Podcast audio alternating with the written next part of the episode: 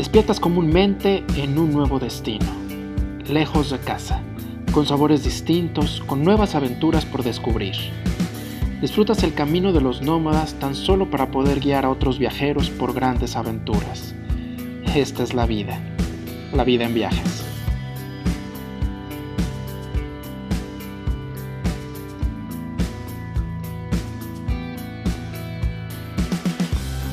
Santiago de Chile para conversar con Freddy Jacobucci, un amante del turismo que ha desarrollado su carrera en distintos ámbitos del MED, lo cual lo ha llevado a estar presente en momentos clave del turismo en su país y fuera de este. Su camino lo ha llevado a trabajar en distintas operadoras locales e internacionales, representar hoteles y hasta crear una aerolínea. Descubre cómo dio el paso para formar su actual proyecto de comunicación y cuáles han sido los motores para desarrollar su pasión. Es La vida en viajes y Peter Luther te lleva a descubrir esta historia.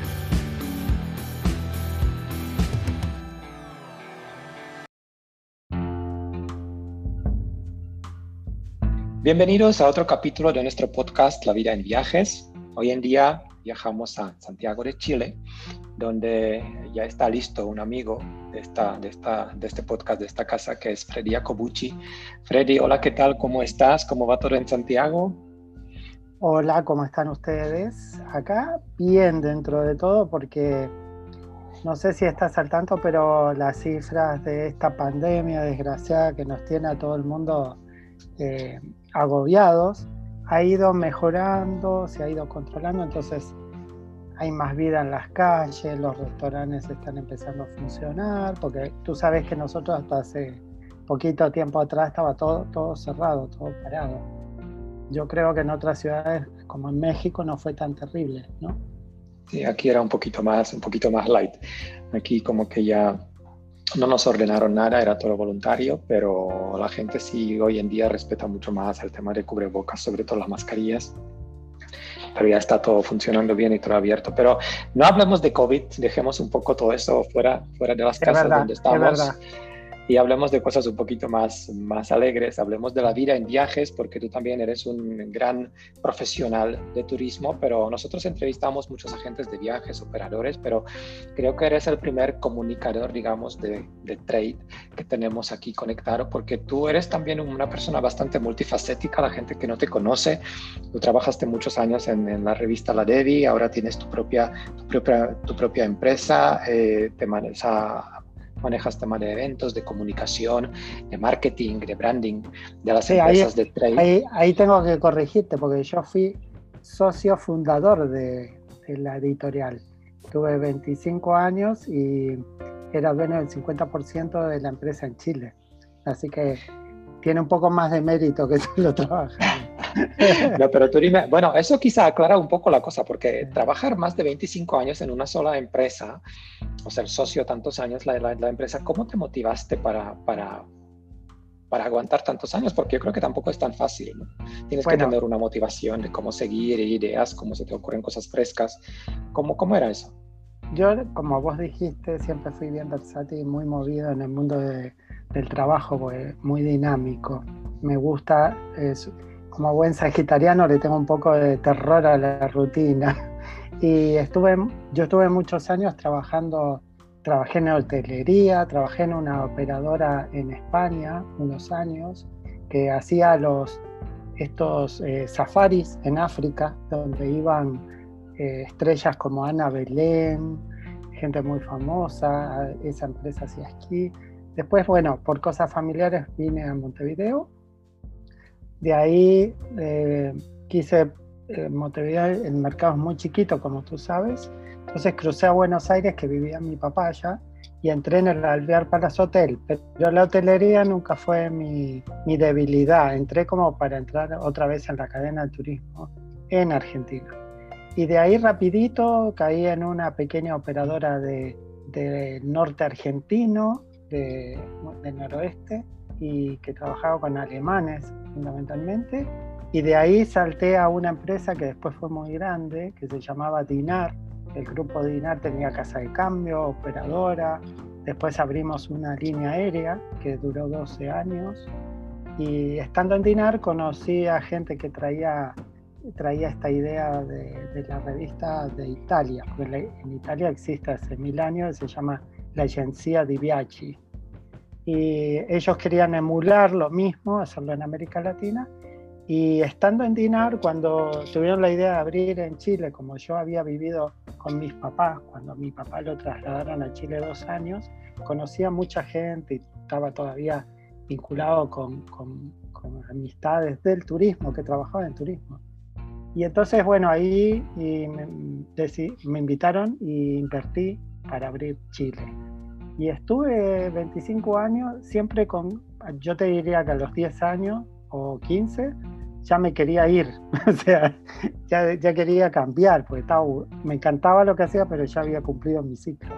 Y por razones que no se daban, estaba un poco eh, cautivo y no podía salir, pero como yo soy inquieto, entre medio fui asesor externo de Aeroméxico, eh, dos años, donde yo le veía todo lo que era eh, imagen y comunicaciones para B2C de Aeroméxico en Chile, para mejorar la imagen de, de la compañía. Fue una época muy entretenida me tocaba ir a cada rato a México, hice amigos en México y luego eh, me, ofrecieron y acepté, ya cuando no estaba en Aeroméxico, la representación de una aerolínea uruguaya que yo te diría que fue el primer proyecto low cost, pero el verdadero low cost, que llegó a Sudamérica. Se llamó UR. Lamentablemente UR no llegó en el minuto justo porque existía la estatal Pluna en esa época y, le fue muy difícil abrirse camino con, las trabas que ponía eh, la autoridad para que Uber creciera. Finalmente Uber tuvo que cerrar y lo que son las cosas de la vida. Después Pluna, que era la estatal, fue comprada en un paquete de acciones por un grupo argentino. El Estado se quedó con el 49% y fíjate tú que hicieron el mismo plan de negocios de Uber. o sea, exactamente. mismo tipo de aviones, mismas rutas, o sea, todos los aviones de distintos colores, lo mismo que hacía Uber y lo hizo Pluna que le fue muy bien, pero después por temas gubernamentales la cerraron. Y o sea, tú pasaste por, todo, ¿no? O sea, tú pasaste por, por de, agente de viajes, compañía aérea, hotelero, eh, luego comunicador, luego, no sé. Eh, eh, de hecho, yo cuando estaba un poco viendo dónde naciste y por qué países pasaste, pues tú prácticamente eres un nómada hispano del Cono Sur me así un pequeño apunte porque empezaste Uruguay, Argentina, Chile, estuviste en España, viajabas a México. O sea, tú eres un gran conocedor de todo el mundo turístico hispano, trabajaste en todo lo que se puede.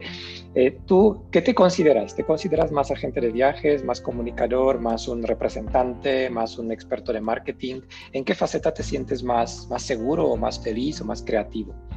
Hoy, hoy te diría que después de todos estos años que he pasado por todo ese abanico, que lo agradezco porque realmente te da una visión, no es lo mismo estar toda la vida en una agencia de viaje o en una operadora o en un destino o en una aerolínea que pasar por todos, porque aprendes tanto, tanto. Yo más que aprender cuando estudiaba, aprendí a lo largo de los años trabajando y traté, sobre todo en empresas como Dinar, en Aeroméxico, en UER, eh, tuve, en esas empresas tuve jefes que yo era una esponja y aprendí montones y me retaban a veces y me decían, esto no se hace así.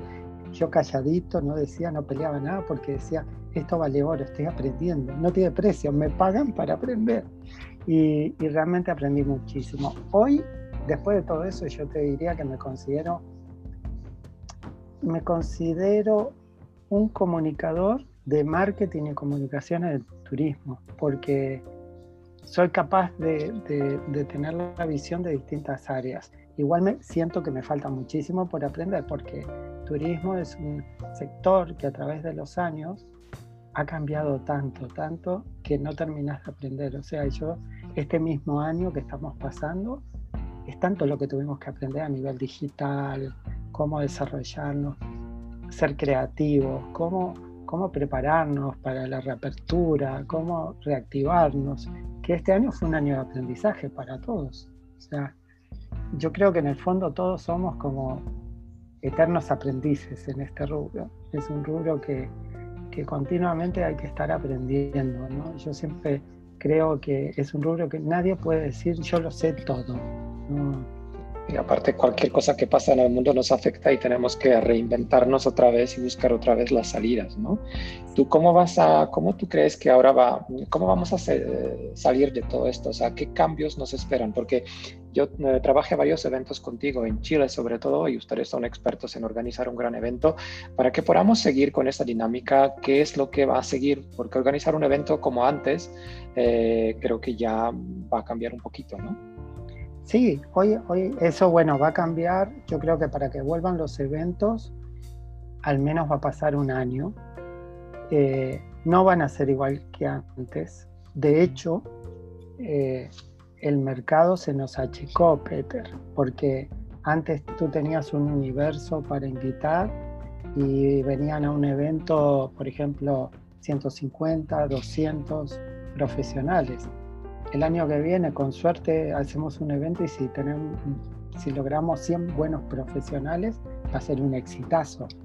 Porque imagínate que se ha reducido dramáticamente el universo de profesionales. Y muchos profesionales, en Chile sobre todo, que estaban en una edad que todavía eran súper buenos para vender, por sus contactos, ya no van a volver, no van a volver por, por, la edad que tenían y porque muchos están aprovechando esto para retirarse y se van a jubilar. Entonces, ahí va a haber un, un universo de profesionales que van a desaparecer por opción propia, ¿Y tú crees, tú crees, Freddy, que va a ser, porque algunos operadores, algunas agencias nos comentaron en los eventos que estamos haciendo que va a ser como un gran boom de viajes cuando todo esto se calme, cuando la pandemia de alguna forma va a disminuir, que la gente está tan necesitada de viajar, que tiene tantas necesidades de viajar, que los que sobreviven sí van a tener mucho trabajo de los agentes de viajes, ¿es cierto?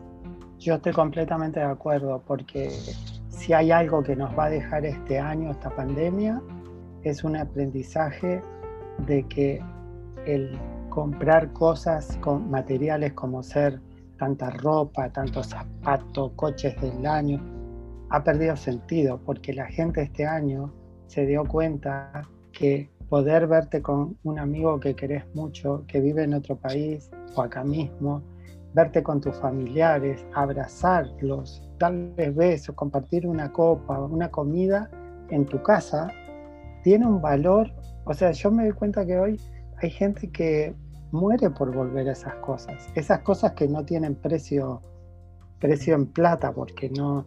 Y una de esas cosas son los viajes. Yo he hablado con muchísima gente que está que no da más de estar todo el año encerrado, de no poder decir, este fin de semana largo, tomo un avión y me voy a, Río o me voy a, a Lima a un paseo gastronómico o, a la Patagonia, a hacer una caminata. Está todo el mundo desesperado. Yo conozco mucha gente que... Nosotros con mi hermano, ¿te acordás que tenemos un charter por Europa, que ya es el cuarto que va a salir por Ríos de Europa, que es de Ámsterdam a Basilea? Y iba a ser en, en abril. Eh, la compañía que, que opera el barco decidió por seguridad posponerlo a noviembre con mi hermano dijimos, se va a bajar todo el mundo, van a pedir devoluciones, esto va a ser catastrófico. Oye, no se bajó nadie, ahora lo pospusieron para marzo del 2021. No solo no se bajaron, que están desesperados por confirmar que se hace. Y todavía no se sabe 100% si se hace porque la empresa es suiza y en Suiza están evaluando los próximos meses en Europa, porque todavía Europa está en un minuto que está complicado. Así que y eso te habla de las ganas que tiene la gente de viajar, ¿no? Y, y me ha pasado, bueno, el otro día fui a tomar, eh, que hacía meses que no nos veíamos, con una amiga de Copa Airlines a tomar un, un cafecito. Y, y ellos empezaron a volar acá, están con una operación mucho más acotada, y yo le preguntaba, pero la gente está viajando porque como las fronteras están cerradas, ¿viste? los chilenos y los residentes como yo podemos salir. pero eh, los extranjeros no pueden venir. Y me decía, es que te morís porque el avión está saliendo con 140 pasajeros, 120 pasajeros, de 170 que tiene un avión de ellos. Y le digo, ¿y a dónde van? me dice, están yendo a Punta Cana, a la playa, Cancún, a Miami. Dice, están todos desesperados por viajar. Y estamos todavía en plena eh, estado de alarma en Chile. Y eso te demuestra que la gente está que se muere por, por subirse a un avión. Pues yo creo que también para desahogarse un poco, porque si estás encerrado en un país donde prácticamente no puedes salir, puedes ir a la playa, a pesar de que corres cierto riesgo bastante bajo, pero lo corres, pues de alguna forma eh, es como salir de, de, la rutina, desahogarte, yo qué sé, desestresarte un poco con todo esto, ¿no? Pero Freddy, hablemos un poco de la, porque tú como experto en comunicación, ¿cómo deberían los destinos o los agentes de viajes comunicar ahora? O sea, ¿qué medidas deberían tomar en tema de comunicación eh, como para mantener al cliente vigente o para prepararse para este boom que viene después del COVID? ¿Tú qué harías como empresa de representaciones o como comunicador?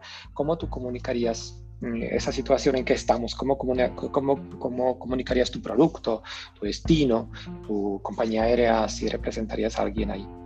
Bueno, lo primero, que no depende de los agentes de viaje ni las empresas, depende de los eh, sectores públicos, es la seguridad. ¿Cómo transmites al viajero que tu destino, tu producto es, seguro? Porque más allá que esté la vacuna, de acá que estemos todos vacunados, entre pitos y flauta, aunque la vacuna esté diciembre-enero, se va a llevar un año o un poco más que se vacune a todo el mundo. ¿no? Somos miles de millones. Y por más que produzcan rápido, es imposible que haya 7 mil millones de vacunas en seis meses. Entonces, eh, si bien va a relajar muchísimo la vacuna y la gente va a ir tomando de a poco la normalidad, igual el año que viene yo encuentro que es fundamental que tanto los destinos como las aerolíneas, como los productos estén enfocados en transmitir seguridad. Porque yo, por ejemplo, eh, hoy en día, si tengo que, tomar un avión, voy a buscar un destino dentro de lo que está la situación donde yo sepa que la gente respeta las medidas, que las medidas de bioseguridad de los hoteles son eficaces, donde voy, riesgo va a haber siempre en todas partes. El tema es el menor riesgo, el mínimo riesgo. Entonces yo creo que para mí un pilar que hay que, transmitir es seguridad.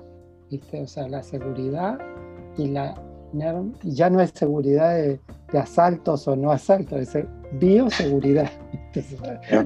Si hay eh, controles, si el, si el, destino tiene el, certificado de, destino seguro de la Organización Mundial de Salud, ¿eso crees que, crees que ayuda? Un destino, un operador, porque hasta operadores lo tienen, hoteles. ¿Eso crees que ayuda? ¿Se puede confiar en eso? Ayuda, pero para mí no lo es todo, porque un sello es un sello y, y es llenar un, hacer un check-check de medidas, pero después yo como usuario, te hablo como viajero, a mí no me consta que haya gente fiscalizando eso, que haya verdadero control de que eso se cumple, mm, no. Salvo las aerolíneas, a mí las aerolíneas me dan mucha confianza. El otro día me preguntaron, ¿vos tomarías un avión ahora? Sí, le digo, el avión para mí no es un problema porque confío en las medidas que están tomando las aerolíneas de aseo, desinfección, los, filtros que tienen EPA son súper eficientes. Yo trabajé en aviación, conozco el sistema y es súper fiable. Si a eso le sumas todas las medidas, como usar mascarilla, usar lavado de mano, desinfección con alcohol gel, más, todas las precauciones, yo me subo tranquilo. De hecho, eh, la OMS dijo que la factibilidad que te puedas contagiar a bordo de un avión es menor al 2%, casi nula. yo creo que el problema son los aeropuertos más que los aviones mismos, donde la gente se acumula y quizás se descontrola muchísimo más que en el mismo avión. Exacto, ahí hay que tener más temor, ¿viste? Por eso los aeropuertos eh, tienen que ser más precavidos o mismo las aerolíneas en los procedimientos de abordaje y desabordaje. Pero yo creo que el, problema no, no, de hecho, yo creo que Europa eh, no fue los procedimientos, ni, yo creo que Europa el problema fue que se dio el verano, todavía no se sabía tanto como se sabe ahora del, del virus y la gente no, no utilizó las mascarillas, eh, fueron a los bares, sobre todo los italianos y los españoles, que somos más, más de, de, que no aguantamos sin juntarnos con la gente. Y yo creo que ahí se generó el problema, ¿viste? Y se, no fue. Freddy, dime, dime, una. Sí, era problema de que no sabíamos más o menos qué, tan, que el virus puede regresar. La gente como que no creía que podía regresar porque ya pasamos por el confinamiento. Pero dime una cosa, ¿qué canales de comunicación tú escogiste para comunicar ese tema de, de, bioseguridad o tanto como agente de viajes como para compañías de como para destino? ¿Qué canales de comunicación tú escogerías para transmitir a la gente este, esta, esta seguridad o de alguna forma para que propongas tu oferta eh, y también destacarías lo seguro. O sea, sean redes sociales, página web, revistas, diarios, tele, radio, no sé. ¿Qué es lo que escogerías? como... Yo, yo, creo que hoy en día eh, las vías de comunicación más eficaces son, uno, las redes sociales, lejos. Para mí que las redes sociales hay que utilizarlas a full y, tienen un potencial de expansión natural y orgánico que es tremendo. Después, todo lo que son medios digitales, que de alguna manera responde también a las redes sociales, porque las redes sociales se van enganchando de la información que corre en las redes y van terminando en los medios digitales. Y los medios radiales, porque en muchos países, como en Santiago de Chile, el uso del coche siempre fue grande, pero con esto de la pandemia se incrementó, porque la gente teme tomar el metro o el transporte público, entonces se volcaron más a los coches. Y el coche es un lugar donde lo único que hace es escuchar radio, porque todo el mundo pone las noticias o pone un programa de opiniones o música, pero la radio es la compañía en el coche. Entonces, para el auto, para mí, la radio es una herramienta fundamental tú también tienes experiencia, ¿no? Tú tienes experiencia de la radio, ¿no? ¿El programa sigue o no sigue? Lo tuvimos que, llegamos hasta junio con el famoso COVID y ya en junio tuvimos que frizarlo, como decimos nosotros, y lo pusimos eh, stand-by hasta ver cuándo, porque era muy paradójico, muy, muy loco hablar de cosas tan bonitas como el turismo y por otro lado estábamos entrando en la peor de las crisis de la historia de la industria. Entonces era como, como que no, y, no queríamos hablar todo negativo de, la industria del turismo. Y la verdad que buscábamos, buscamos, y, y llegó junio y se nos agotó cómo encarar positivamente lo que estábamos viviendo y vimos que esto ya venía para un poco más de lo que habíamos pensado y dijimos, no, es imposible, eh, inyectar optimismo y buenas ondas cuando esto está negro. Pues, en junio estaba lo peor de todo. Así que pues ahora deberíamos ser un poco más optimistas. Quizás sería bueno eh, relanzar el programa. De hecho, se llamaba ¿Por qué turismo? de Radio Agricultura. ¿Qué experiencia era esa para ti? Porque si trabajabas tantos años en la DEVI, que es un medio impreso más dedicado al, trade que al público final, a pesar de que viajando también la revista va al público, ¿qué tanta experiencia para ti era eso, trabajar en la radio y, comunicarse ah, a través de la radio con la gente. A mí me fascinó y te digo que seguiría eh, siempre en la radio. Me entretiene, me gusta, es dinámica, eh, puedes conversar, puedes eh, compartir con, mucha gente, tú mismo estuviste y, es lindo poder escuchar las distintas visiones, los distintos pensamientos de tanta gente, de tantas áreas del turismo. Y se llamaba ¿Por qué turismo? Porque lo que tratamos con ese programa era de inculcar al oyente, al que no es de turismo, la idea de por qué el turismo es importante. Entonces queríamos educar a los que no saben de esta industria también, de, lo importante que es, la cantidad de, empleos que genera, la cantidad de divisas que lleva a los países, lo, que te enriquece a nivel cultural, eh, es tan apasionante que por eso le pusimos ¿por qué turismo? ¿no? Porque queríamos transmitir que, que esto es mucho más que viajar, que tomar un avión. Es mucho más grande esto. Yo se lo recomiendo a todos, se puede escuchar. Sí, se puede escuchar en, en, la página de Agricultura. Yo escuché algunos capítulos eh, y la verdad no es solo para chilenos. La verdad es que pueden escucharlo gente en Argentina, en México. Hay muchas entrevistas muy interesantes. También escuché la de enero con la subsecretaria de Turismo de Chile y los planes que tuvieron y todo eso y todo prácticamente cambió en dos, tres meses, ¿no? Pero de todas formas, eh, son cosas interesantes, creo que a nivel turístico, tanto para usuario final como para trade, ¿no? Eh, Freddy, una cosita más. Ustedes también tenían auspiciadores, o sea, los que se, los que se publicitan. ¿Qué tan, ¿Qué tan diferente es tener un auspiciador en un, eh, en un medio que va hacia el público final y manejar el tema de auspicios en el público de trade? ¿No estás más atado en el, en el, en el, en el periodismo de trade porque tienes que de alguna forma cumplir con los auspiciadores y muchas veces la información un poco y el contenido un poco se acomoda a los que a los que te pagan la publicidad. Sí, lamentablemente es así y uno de los motivos por los cuales me aburrí también de eso era que te, te cortaba mucho, o sea, eh, llegaba un minuto que vos querías comunicar, contar y, y no podías, no podías porque te, te topabas con, una cerca. Y la radio, lo que me gustó de la radio es que ir al público final es otra cosa, porque podés poner una variedad de temas, traer una variedad de invitados, que es tan rico los contenidos que puedes manejar. Y lo otro es que un auspiciante de la radio no te condiciona de lo que tenés que hablar o no.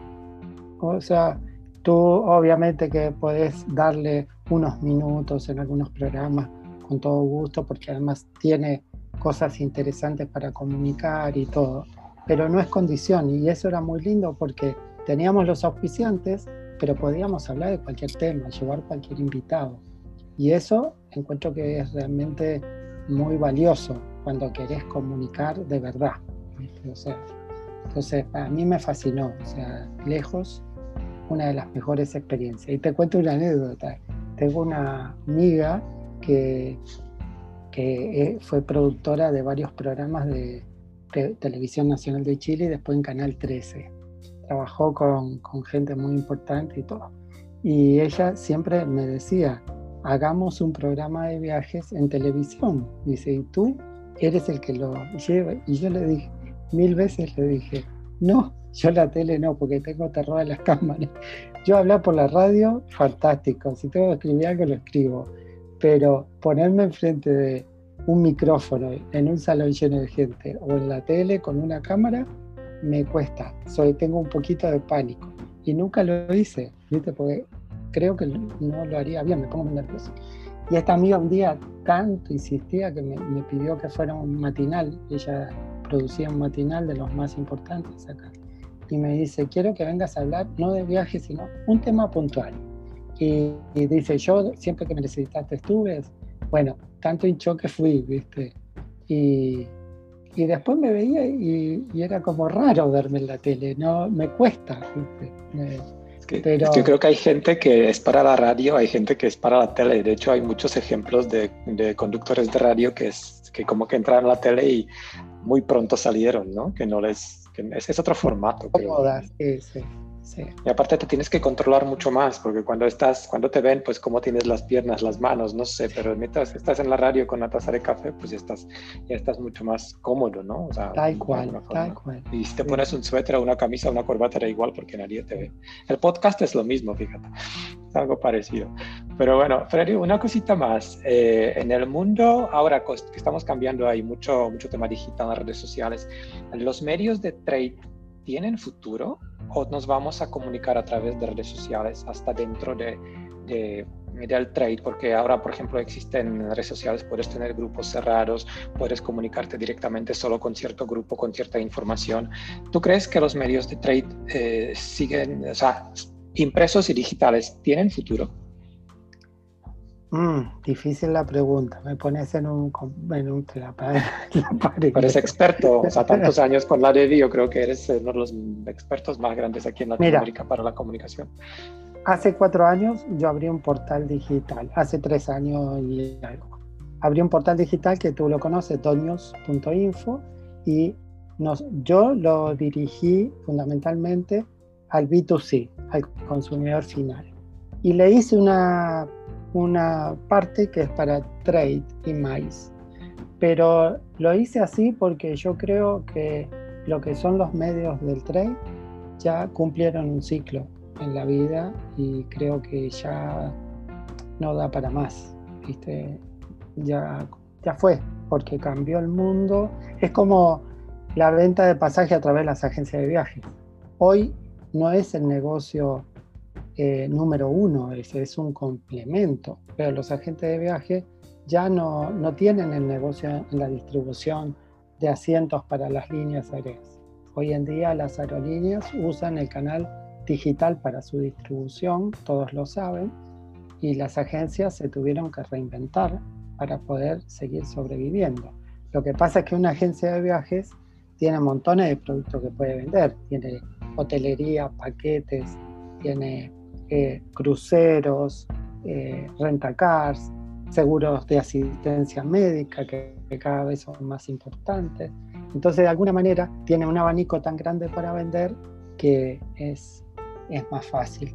En el caso de los medios trade, ¿qué pasa? Yo veo, uno de los problemas que veo es que está habiendo un cambio generacional. El, en ese cambio generacional está entrando un agente de viaje, un profesional de turismo joven que viene con otra educación donde para, para ese perfil de profesional es muy fácil eh, informarse a través de las redes y del, del teléfono, el teléfono mismo, ya no te digo el computador, el teléfono y que no se van a molestar mucho en ir en busca de ningún medio. O sea, su información es muy rápida, muy resumida, porque también eso es otro punto. Hoy no podés escribir artículos de dos, tres, cuatro páginas. Hoy son artículos pequeños, al callo, donde un resumen muy práctico de, del tema y, y, de la respuesta de que se puede hacer el lector. Todo eso en, en un espacio muy chiquito, porque no te leen tampoco, no tienen paciencia para leer kilos de todo tiene que ser muy chiquito. Entonces, bajo esa perspectiva, yo creo que cambió el mundo. con el cambio generacional, eh, yo te digo, te vas a reír. Una de las cosas que me gusta a mí, no me considero viejo, pero tampoco soy tan joven. Pero yo trato de estar y trabajar con gente joven y, tengo, por ejemplo, mis sobrinos que tienen entre, entre los 32 y 30 y tantos años, son jóvenes, pero ya más grandes, que son computines, ingenieros formal, y a mí me encanta estar con ellos y hablar porque me enseñan. Y yo me encanta porque quiero estar, no quiero hacerme el joven, pero yo quiero ir a una reunión y quiero estar eh, al día de cómo moverme en el negocio con esta gente nueva. Eh, sentarme, eso hasta en la vestimenta. Yo hoy no me quiero vestir como era antiguamente hace unos años atrás, el traje formal, la corbata. Yo hoy tengo que, bueno, hoy no por la pandemia, pero antes de la pandemia iba a una reunión y yo iba con un jean, una camisa y una chaqueta, bien moderno. Y el ejecutivo que me recibía, que estaba entre los 28 y 40 años o 30 y tantos, bien joven, la actitud que tenía conmigo era diferente. ¿Por qué? Porque me veía que, que más allá que era más grande, yo me movía con las reglas básicas de hoy. No quiero, no, no le quiero imponer a esa generación que hoy ya están ocupando cargos gerenciales, cómo era en mis épocas, en mi tiempo. Yo quiero yo adaptarme a ellos y quiero que vean que yo quiero ser parte de este nuevo escenario, de este nuevo mercado que es más ágil, más fresco, más dinámico. Y yo veo que hay muchos en turismo que todavía se quedaron en como era antes y quieren como a los jóvenes imponerle hacer las cosas como se hacían hace 20, 25 años atrás. Y yo creo que no es la forma. Es imposible prácticamente. Oye, hablando de esto, cambio generacional, es muy interesante el tema de gente vieja, gente joven, los que estamos con edad media, digamos, la gente mayor. De hecho, en Chile muchos agentes de viajes eran ya las señoras de bastante edad, pero tenían su cartera de clientes muy buena y eran muy buenas vendedoras. Pero yo te quiero preguntar una cosa, ¿no tienes una, la gente hoy en día, no tienes una sensación de que más, eh, que empezamos a viajar más por la imagen, por la foto que nos queremos tomar en algún lugar que por, por cualquier otra cosa? Hay de todo. ¿eh? Hay gente que sí se mueve mucho por, el tema de la fotito o demostrar que estuve allá o fui acá. Pero yo veo que hay mucha gente que tiene sed de viajar y de disfrutar las distintas experiencias. La gente hoy, sobre todo la gente de cierta edad, busca experimentar cosas. Sea, por eso se volvió tan fuerte el tema de vender experiencias porque el consumidor lo está pidiendo así. Y yo creo que, que no es tanto por la fotito, si bien la fotito es parte porque, porque ¿dónde empieza hoy el viaje para los consumidores? En las redes sociales. Vos ves la foto de tus amigos que estuvieron acá o allá, en República Checa, en París, donde sea, ven la foto y dicen, ay, deberíamos ir nosotros.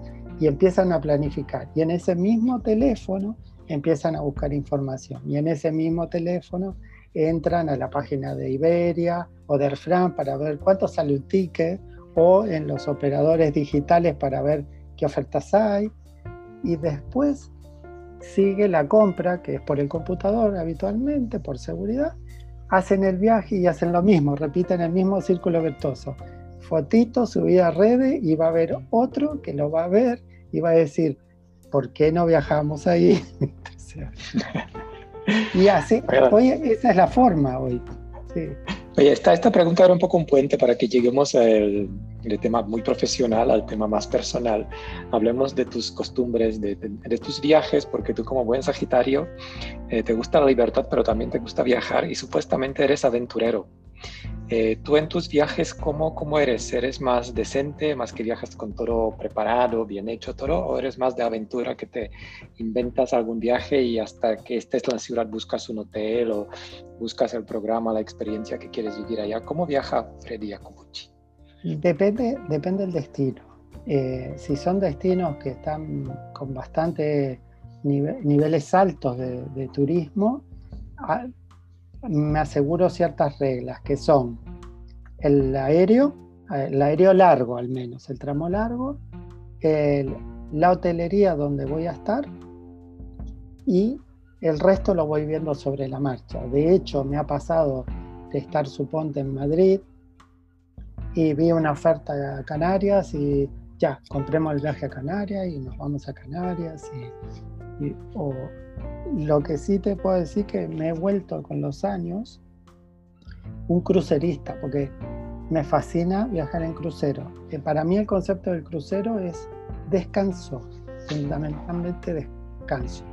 Y yo le llamo que es como una bandeja de petit fours. Entonces cada lugar donde parás es una muestra y, y si te gusta puedes planificar un viaje en el futuro. De hecho, por ejemplo, yo Canarias había estado en un crucero que fui a Marruecos, me fascinó y después ya quise ir y fui. Eh, antes del año estaba en Canarias, pero ya como pasajero de Canarias, no en crucero. Y, es como, como que eh, eh, el crucero es como para darte ideas dónde viajar más adelante y conocer el destino de forma más profunda. Y descanso horrores, lo disfruto, para mí eso de no tener que armar y desarmar maleta, ir y venir a aeropuerto en un viaje en una semana o en 12 días te recorres todo el Mediterráneo o como ese viaje que hice de Barcelona hasta hicimos la costa andaluza, hicimos Marruecos, Canarias, Madeira y volvimos a Barcelona. Y después de ahí yo ya supe, quiero volver a Marruecos, no a Casablanca porque encontré que Casablanca con ese viaje estuvo bien, pero sí quiero ir a Marrakech, a Rabat de vuelta, eh, Canarias, que tenía mucho más para conocer, Madeira, por ejemplo, también lindo. Entonces ahí tú vas viendo qué destino te, puede dar mm, más ganas de regresar, según los intereses de cada uno, ¿viste? Sí, porque también tienes razón que escuché de un amigo que hizo su primer crucero ya con la edad bastante avanzada y me dices que no entiendo cómo la gente puede conocer Estambul en cuatro horas, ¿no? Creo que no entendió muy bien el concepto del viaje porque pararon, en, hicieron por, por, Mediterráneo y en cada ciudad en Roma, Estambul, Atenas estaban como un día, o sea, un día no es un día completo, ¿no? Oye, ¿y qué diferencia es entre un crucero, digamos, por Mediterráneo y un crucero por un río? Porque también existe un crucero por, por no sé si era por Danubio, ¿no? Hice por el Danubio, por el Rin, esos dos hice hasta ahora. ¿Y, es diferente? Muy diferente. Para mí, ir a un crucero por el océano es como ir a un resort. Eh, con playas, con entretenimiento y tal. Ir a un crucero de río es como ir a un hotel boutique, ¿viste? Ir a un hotel boutique donde todo es como más personalizado y eh, los destinos donde para un crucero de río es unos pueblitos que jamás uno iría a esos pueblitos porque no los conoce, no los tenés en el mapa y realmente un crucero y te da para conocerlo porque son pueblos chiquitos que en un día los puedes recorrer y puedes conocerlo. Entonces es como, es como algo boutique, algo especial. Si me das a elegir entre uno y otro son dos cosas diferentes, no podría elegir uno. Ahora, me gusta más el crucero del río, por todo, por el tipo de barco, por las distancias, por los lugares que toca, por la forma. Mira, cuando hice la primera vez Ámsterdam, Basilea, después que partimos de Colonia, hubo un tramo que nos sentamos arriba al aire libre, el guía nos iba explicando y vimos en ese trayecto 30 castillos. Decime tú, ¿en qué minuto en una tarde puedes ver 30 castillos del río Rin? O sea, eso es algo impagable. Y, además el barco se queda en, el centro, en, los ríos que normalmente están en el centro de la ciudad, ¿no? O sea, no tienes que desplazarte mucho por las noches, sobre todo para, para llegar al centro y divertirte, ¿no? Sí, igual suponte eh, en Estrasburgo, que estaba un poquito más distante del centro del puerto, te ponen un shuttle que cada 15, 20 minutos va y viene al centro. Entonces salís del barquito, te subís al, a la van, te lleva al centro y ya sabes los horarios y de última, si te querés quedar hasta más tarde, te tomas un taxi, porque las distancias son muy pequeñas, ¿no? O sea, muy cómodo. Esa es una experiencia que mucha gente recién está empezando a descubrir, porque sobre todo para los latinoamericanos, el crucero de río no está eh, puesto en el mapa de los viajes todavía. Es un tipo de crucero eh, distinto, muy especial. Claro, eh, no es para cualquiera, te tiene que gustar mucho la cultura, la historia, ¿viste? O sea, el que quiere cruceros de playa en el Caribe es nada que ver con un crucero de río por Europa, por ejemplo. Por supuesto. Tú tienes, Freddy, algún, hablamos un poco de tus, eh, tu primer viaje, o sea, de tus viajes, tu primer viaje, hablando, hablamos mucho de cruceros de Europa por Mediterráneo, pero de tu primer viaje, ¿Dónde era? ¿Recuerdas dónde fue tu primer viaje que hiciste en tu vida? Mi primer viaje fue... O sea, no tu viaje de la casa a la escuela, pero un viaje así como... fue cuando mis padres decidieron que nos mudábamos a Buenos Aires. Y yo tenía, mm, no me acuerdo, pero era chico, tendría 12 años, era pequeño, 11, 12 años. Y el, el, en esa época existía lo que se llamaba el vapor de la carrera, que era un barco que salía de Montevideo a las 9 de la noche, con todo el romanticismo del barco que tocaba, qué sé yo. Eh, te daban cena, mm, mis padres, por ejemplo, iban a bailar, después tenían camarotes, dormías, al otro día te levantabas muy tempranito, desayunabas y el barco atracaba en Buenos Aires a las 8 de la 7 y media, 8 de la mañana y era, un, era muy lindo, mucha gente lo tomaba por todo este romanticismo del barco, ¿no? Porque era tan caro como el avión, te diré.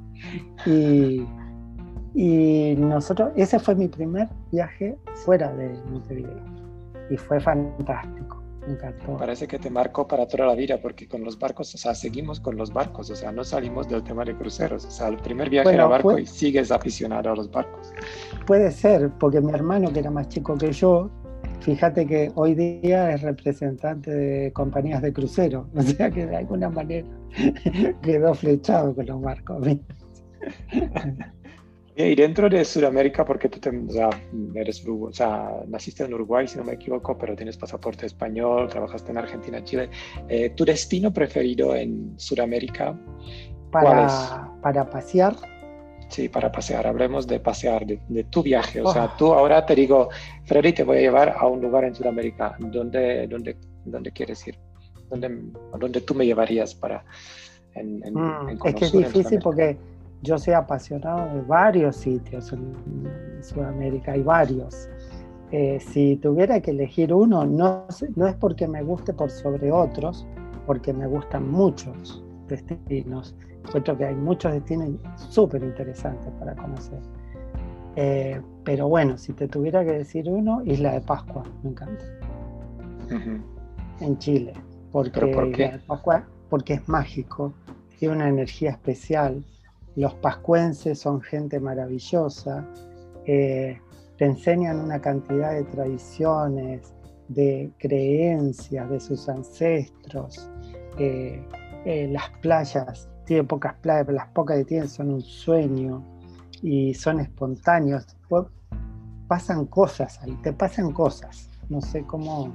Yo, imagínate, la primera vez fui, me encantó, fui solo. Después fui otra vez. Y la tercera vez, que todo el mundo me dice, tres veces fuiste la de Pascua, porque ningún chileno va tres veces la de Pascua. La tercera vez me quedé de vacaciones 22 días. Arrendé una cabaña cerca del mar y me quedé 21 días. Y todo, eh, teníamos una Vespa, una moto, para movernos por la isla. Y íbamos todos los días a la, a la tarde a Anaquena, que es una playa preciosa, almorzábamos algo allí y después de noche salíamos a comer a distintos restaurantes, qué sé yo. Y la, la del el chiringuito que te vende los sándwiches en la playa Naquena, los primeros días todo bien. Cuando ya me vio por noveno o décimo día, me dice, ¿y usted cuándo se va? Dice, porque nadie se queda tantos días. Y le digo, me quedan como 12 días. Dice, pero tantos días nadie.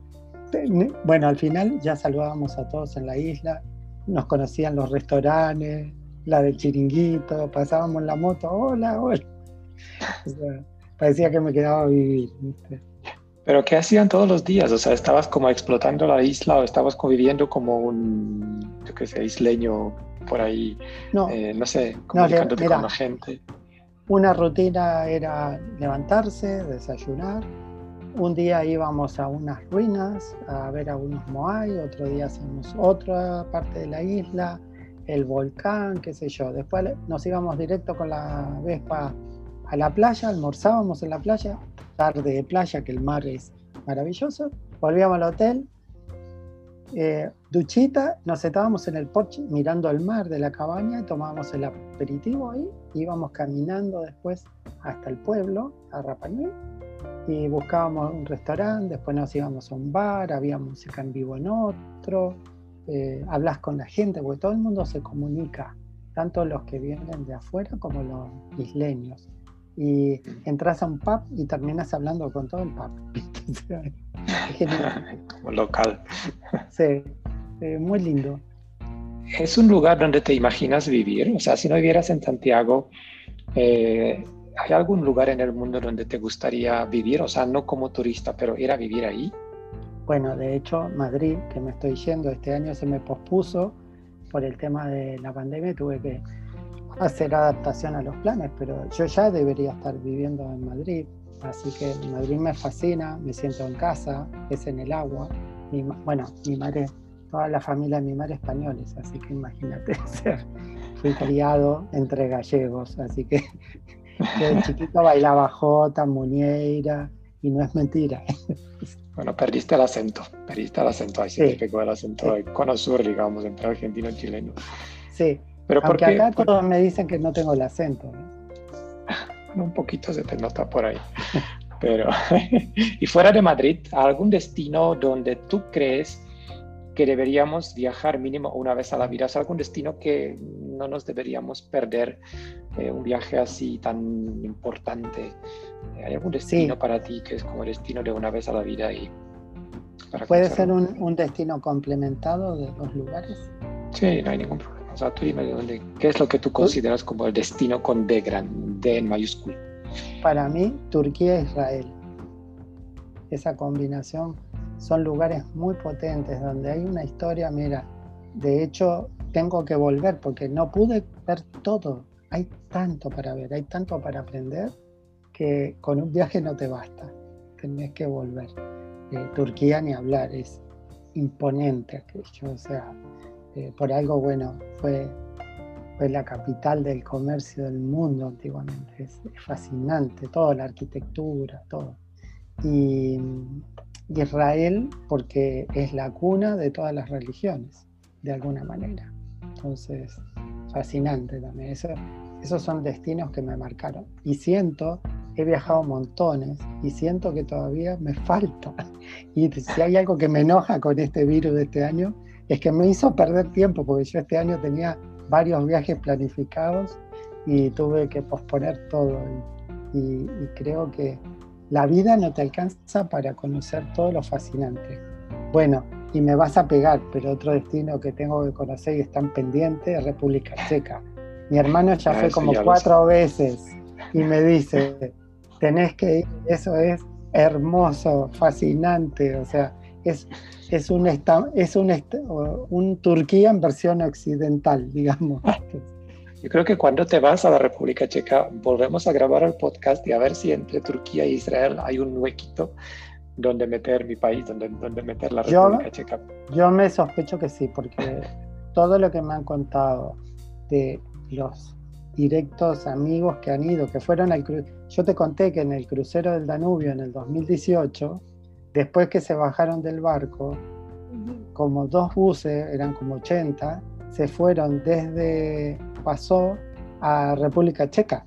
Eh, tenían todo programa y todos, muchos de ahí, amigos del centro gallego de, Uruguay, de chicos, y todos me hablaron, pero maravillas, maravillas. Y todos me retan porque, ¿cómo no fuiste?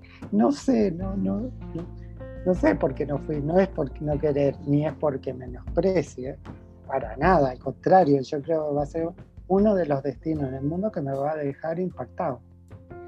A decir que es uno de tus destinos soñados. ¿Hay algún destino más que todavía no conociste y quisieras conocer?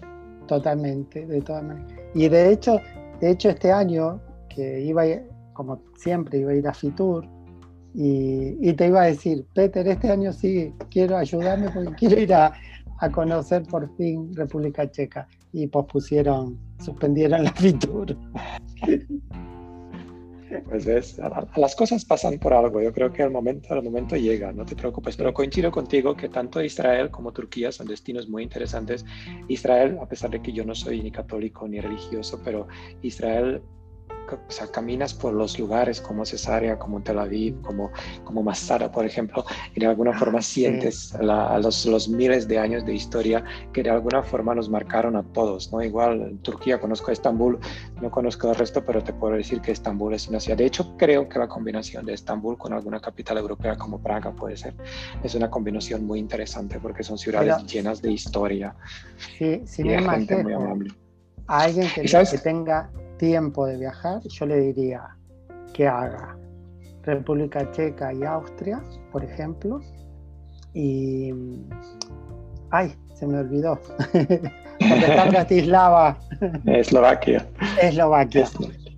Eslovaquia, República Checa, Austria, que haga ese circuito, que es un tipo de historia, un tipo de arquitectura, y de ahí que vuele a Turquía, que es otra cosa, y de Turquía a Israel, y es, es un destino para veintitantos días, los tres, o más.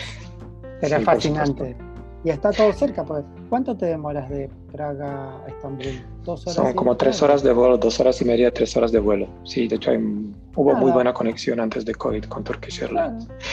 Oye, esto me va a servir un poco a un puente, otra vez a otro tema. Eh, yo cuando estuve en Estambul, lo que me fascinó en Estambul eh, es que la convivencia de varias religiones en la ciudad. Estamos en el hotel desayunando, imagínate, dos chicos en una mesa, al lado otra señora completamente tapada con la burka, en otro, otro lado la señora que tenía tapado solo el pelo, con el señor que estaba en shorts. O sea, era, y todos desayunamos ahí súper tranquilos, a pesar de que unos eran ortodoxos, otros eran musulmanes, otros éramos eh, un católico, un ateo y esa convivencia de las religiones era impresionante en Estambul. Tú, te, tú te, también, eh, aparte de muchas otras cosas, eres vicepresidente de la Cámara de Comercio y Turismo LGBT+. Eh, esa tolerancia y ese segmento turístico como es turismo gay, eh, ¿crees que es muy importante o va a ser aún más importante en el futuro? Yo creo que es súper importante porque el perfil del viajero del segmento LGBT es un perfil de viajero preparado, que le gusta, tiene conocimiento de los destinos donde va, le gusta la naturaleza, le gustan las compras, le gusta la cultura y es un segmento que tiene mucho poder adquisitivo. Y yo creo que hay que ponerle atención porque la otra vez me preguntó un hotelero de acá de Chile. Me dice, pero ¿cómo vamos a recibir turistas LGBT si no tenemos hoteles LGBT? Y yo me entré a reír y le digo, mire, eh, señor, acá no, para recibir el segmento LGBT no hay que abrir un hotel LGBT o un restaurante LGBT. Le digo, lo que se trata es que nos tenemos que educar todos a conocer el segmento, a respetar el segmento y a recibirlo en su establecimiento.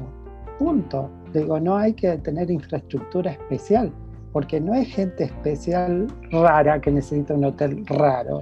Es gente como usted, como yo, que necesita llegar a un hotel y que si viene con su marido o, o una señora con su esposa, que se tome natural y que se le pregunte, ¿tienen cama matrimonial. ¿Está bien o prefieren dos camas separadas? Con una naturalidad.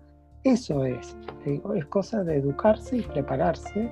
Y es un segmento súper interesante para trabajar, porque es un segmento que continuamente están viajando, continuamente están eh, queriendo conocer más y más y nuevos destinos. Entonces, Chile está tomando conciencia de eso, está aprendiendo y de hecho quiere empezar a trabajar el segmento con profesionalismo y con altura de miras. Y yo creo, ya vio que Argentina le lleva muchos años de ventaja y Brasil también lleva un poco de ventaja, México. Y yo creo que ahora Chile ya no, no, hay, no hay que mirar a Europa, hay que mirar a los vecinos acá en la región que están todos más adelantados. Entonces Chile tiene que ponerse en la carrera de conseguir que también vengan a Chile, porque vienen a Brasil, vienen a Argentina, hasta mismo Uruguay, que es un país pequeñito, es súper exitoso con el segmento LGBT. pues sí, aparte es, un, es una clientela que maneja bastante presupuesto y además es una clientela, como dices tú, que es como cualquier otro, otro pasajero, sea católico, sea, yo que sé, trans, da igual. Yo creo que son clientes que de alguna forma, eh, de alguna forma, eh, o sea, te pueden dar trabajo y, no los tienes que tratar diferente como dices tú. O sea, si viene un, un, matrimonio, una pareja gay, pues es lo mismo. O sea, prácticamente lo único que buscan es la tranquilidad y buscan el mismo servicio y buscan el respeto, ¿no? Igual que te dije que en Estambul vimos todo eso, que se respetan mutuamente y les da igual si es musulmán, si es ortodoxo, si es, eh, yo qué sé, católico, si es eh, apostólico, yo qué sé. O sea, creo que todos merecemos un respeto y somos clientes que de alguna forma lo único que buscamos, no unos viajes diferentes, no nos queremos encerrar en un hotel diferente, buscamos lo que es el respeto y buen trato. Freddy, hablamos mucho tiempo, vamos a ir terminando esta entrevista y nosotros siempre terminamos con unas preguntas rápidas. Así que te voy a dar unas preguntas rápidas que son fáciles y con esto cerramos esta entrevista. Eh, a ver, dime, eh, ¿tu libro preferido cuál es? Mi libro preferido es El cazador oculto de Salinger. Ah, qué bueno. ¿Y alguna telenovela o serie preferida? Eh, serie preferida. Em, eh, This Is Us es una serie americana que habla de la simpleza del amor, eh, del amor de familia y el amor de amigos, donde también hablan de, del respeto al segmento LGBT y todo. Habla del amor, me encanta esa serie. Está en Amazon Prime. Para ti, amor es importante en la vida. Eh, lo es todo porque no es solo el amor de la pareja, el amor de la familia, del hermano, el amor de los amigos. Eh, yo tuve la suerte que con los años, eh, más allá del trabajo en el sector de turismo, he ido sembrando y recogiendo amigos y amigas de verdad que nacieron de la relación de trabajo. Y hoy que de repente no tenemos ninguna conexión de negocios, seguimos igual viéndonos, igual compartiendo y hay amor, hay amor de amistad. Y, yo creo que sin eso, mira, hay un, hindú que eh, tiene un nombre un poquito difícil y no me va a salir, así que no voy a hacer ni el intento, pero que era un, un, hombre muy espiritual, dijo, la vida es amor y el amor es, la, es vida. Qué bonito. Yo creo que tengo más preguntas, pero creo que con esto cerramos, porque esto era, esto era, esto perfecto. Aparte, creo que me convenciste porque estaba leyendo que Sagitario es uno de los signos más positivos del zodíaco. Y toda esta entrevista, a pesar de que todo lo que estamos viviendo, pues era muy positiva. Y creo que también nos dio muchas ideas nuevas que podríamos ir, ir, ir aplicando más adelante. Así que, Freddy, muchísimas gracias por la entrevista. A pesar de que estamos miles de kilómetros de distancia, creo que lo pasamos bastante bien. Eh, cuídate mucho eh, y todos los que nos escucharon, pues muchas gracias por escuchar el podcast La vida en viajes. Este capítulo era muy especial. Muchas gracias a Freddy y espero que lo disfrutaron, si aprendieron algo nuevo o logramos inspirarlos a crear, avanzar o desarrollar sus proyectos. Nos da mucho gusto. Y hay muchos profesionales que llevan la vida en viajes. Escríbenos a quien quisieran escuchar en este podcast. Nuestro correo, la vida en viajes estrategiamx.com. Así que muchas gracias, Freddy. Muchas gracias, por, por, darme la oportunidad y por escucharme y de corazón muchas gracias. A ti, pórtate bien, cuídate mucho, salúdame a, tus, a los amigos que tenemos en común en Chile y nos vemos pronto, eso espero. Muchas gracias, Freddy, gracias a todos los que nos escucharon. Hasta la próxima.